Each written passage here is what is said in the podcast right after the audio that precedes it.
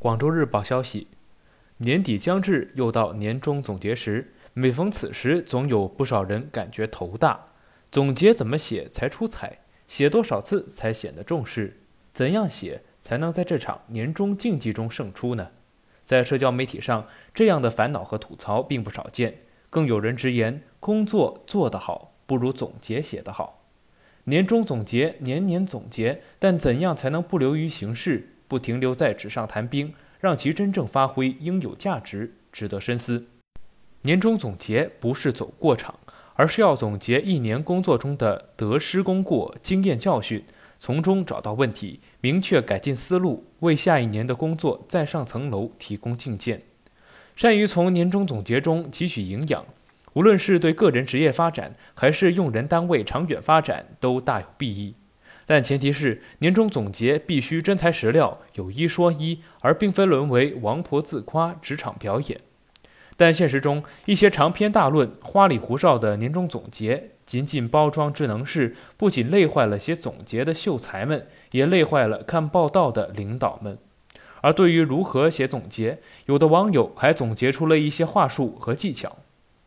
比如新媒体账号订阅的数量太少不好看，那就不写实数，代以取之，订阅人数增长百分之几百。再说到年底的 K P I 未完成，那就打个太极，用市场已经趋近饱和来开脱。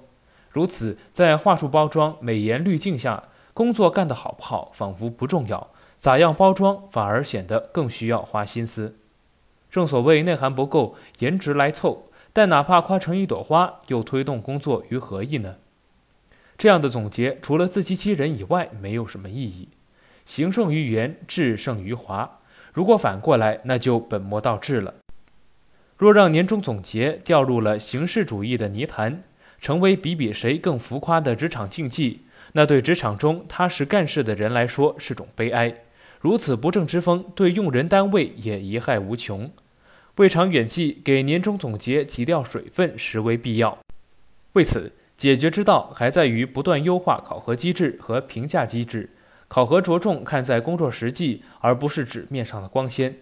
用人单位应自上而下树立言之有物、正视不足、切实解决问题的价值导向，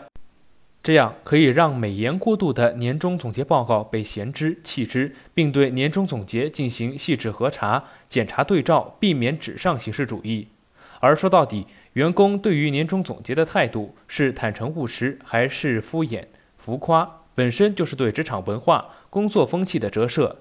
由此，用人单位还需要从自身入手，从工作日常入手，形成理性务实的工作作风，积极向上的工作氛围。感谢您收听《羊城晚报广东头条》，我是主播陈子燕。